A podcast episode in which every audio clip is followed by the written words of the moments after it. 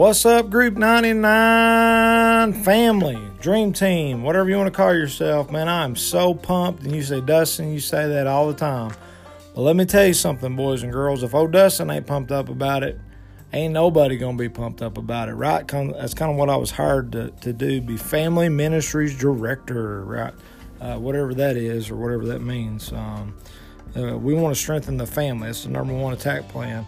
But I tell you what, man, if you're pumped up about something, it's contagious, isn't it?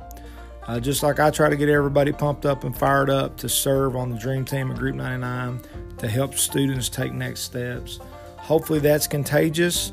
And if you're fired up about taking next steps and helping students and their families, it's going to be contagious. Whether good or bad, everything we do is contagious. So we're continuing on this Wednesday night on the habit series, habits that we need to put into place in order to uh, promote spiritual growth and that it would be contagious in our friends and family. He's like, Dustin, how many times are you going to use contagious in this podcast? I don't know. I'm going for 21, 26, something like that. You can keep count. Um, so let's kind of review and look back over the weeks to help bring everybody up to speed. Maybe you missed a week uh, volunteering. That's okay. Isolation is a bad habit, right? That's that's the first one we were meant to live in community. The second week was good habits are from God. Everything good is from God because He is good, right? And then uh, three is temptation is not from God. Uh, that's from ourselves when our own evil desires give birth to sin. Uh, it's we start down that road that leads to death, and so when our uh, when our temptation temptation in and of itself is not a sin, but when it gives birth to sin, we got to be able to put it to death before it becomes full grown because it will kill us, right? Um, so those are habits to be aware of. Sin is a bad master, so we need to put habits into place to serve a better master, right? Uh, and then the last one, which is this Wednesday of the series, is there is always a way out, and when you and when you take the way out, you always win. So we're going to be looking at that, uh, and you know, speaking of habits, Pastor Alan challenged all of us in the month of August to read uh, with him every day and write down, you know, our observations, kind of journal those things. Uh, you know, I like to call it, you know, just writing down what sticks out to me. I don't like to use the word journal because I'm a guy. I don't know. It's just really weird. Maybe there's nothing wrong with that. Maybe I'm weird. I don't know. But you call it whatever you want to call it, but just make it happen, right? Get a sheet of paper, pen. You know, you could even voice record what sticks out to you on your phone. Get creative. God made us that way, right? And so, if we do that and we challenge our students to do that, you know what's going to happen in a month? We're going to be better off spiritually than we're than what we were in July. I guarantee that because God's word says, you know, uh, if you draw near to me, I'll draw near to you. It says, uh, sanctify them by the truth. Your word is truth. And sanctify means basically look like Christ. So the more time we hang out with him, guess what? We're gonna it's gonna be contagious, right?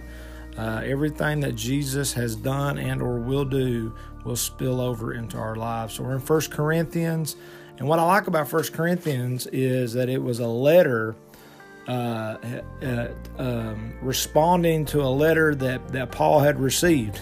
Somebody wrote Paul a letter uh, about everything that was going on in the church that was bad and so Paul's like trying to respond back to this letter and um, trying to coach the church on what to do and take next steps. And so we're just going to look at that. There's always a way out when it comes to temptation. And if we put the good habits in place, we'll be able to find it quickly and take it quickly and, uh, you know, cut our losses, if that makes any sense.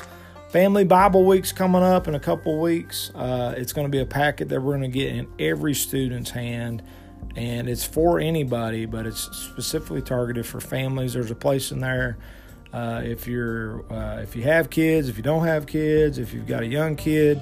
Uh, uh Nancy Jane, one of our own Group 99 students, is writing the questions for students uh, to be asked in the packet. So it's just going to be a great time for that. Um, if that makes any sense.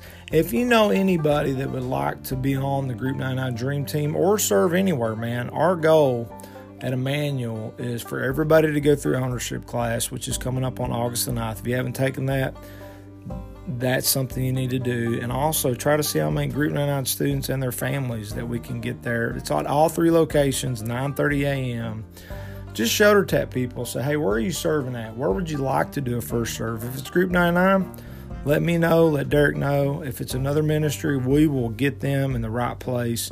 But man, the more people we can get on the bus and the more seats that we can make on the bus, the more enjoyable the experience is going to be for everybody. And you've had those experiences where you felt like you hit a spiritual home run, and we want more people to, to experience that, if that makes any sense.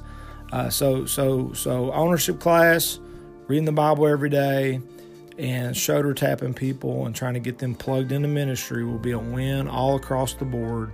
Uh, I will mention this be thinking about a student, one student. If we all can take one student through the 21 day Waldo to Witness discipleship uh, thing uh, once school starts. Uh, that would be huge, huge, huge, huge. And I'll end with this. We all have room for improvement, right? Including myself. Uh, I didn't just come out of the box a genius in, in student ministry, and I would dare say that I've even gotten to that level. I just know that prayers worked and people help make things happen. Those are the two things I know that are successful. Uh, and, that's, and that's all I've been running with, honestly. Uh, and if I have a time alone with God, that's going to help, right? But I will say this a ministry grid, I'm going to have the link uh, in GroupMe. Click on that, go in and get registered. And once everybody is registered, let me know if you're having trouble. But once everybody is registered, I will assign you some videos to watch, me included. And I'm not going to ask you to do something I wouldn't do. Uh, and together as a team, you know, all of our teams are going to start using Ministry Grid. So wherever you serve, you can't avoid this. But it is for our benefit, and guess what? It's going to be contagious uh, to those around us to want to take next steps and to serve. And so together, uh, we can get better. All right, can't wait to see you guys on Wednesday, VIP, 6 o'clock in the conference room.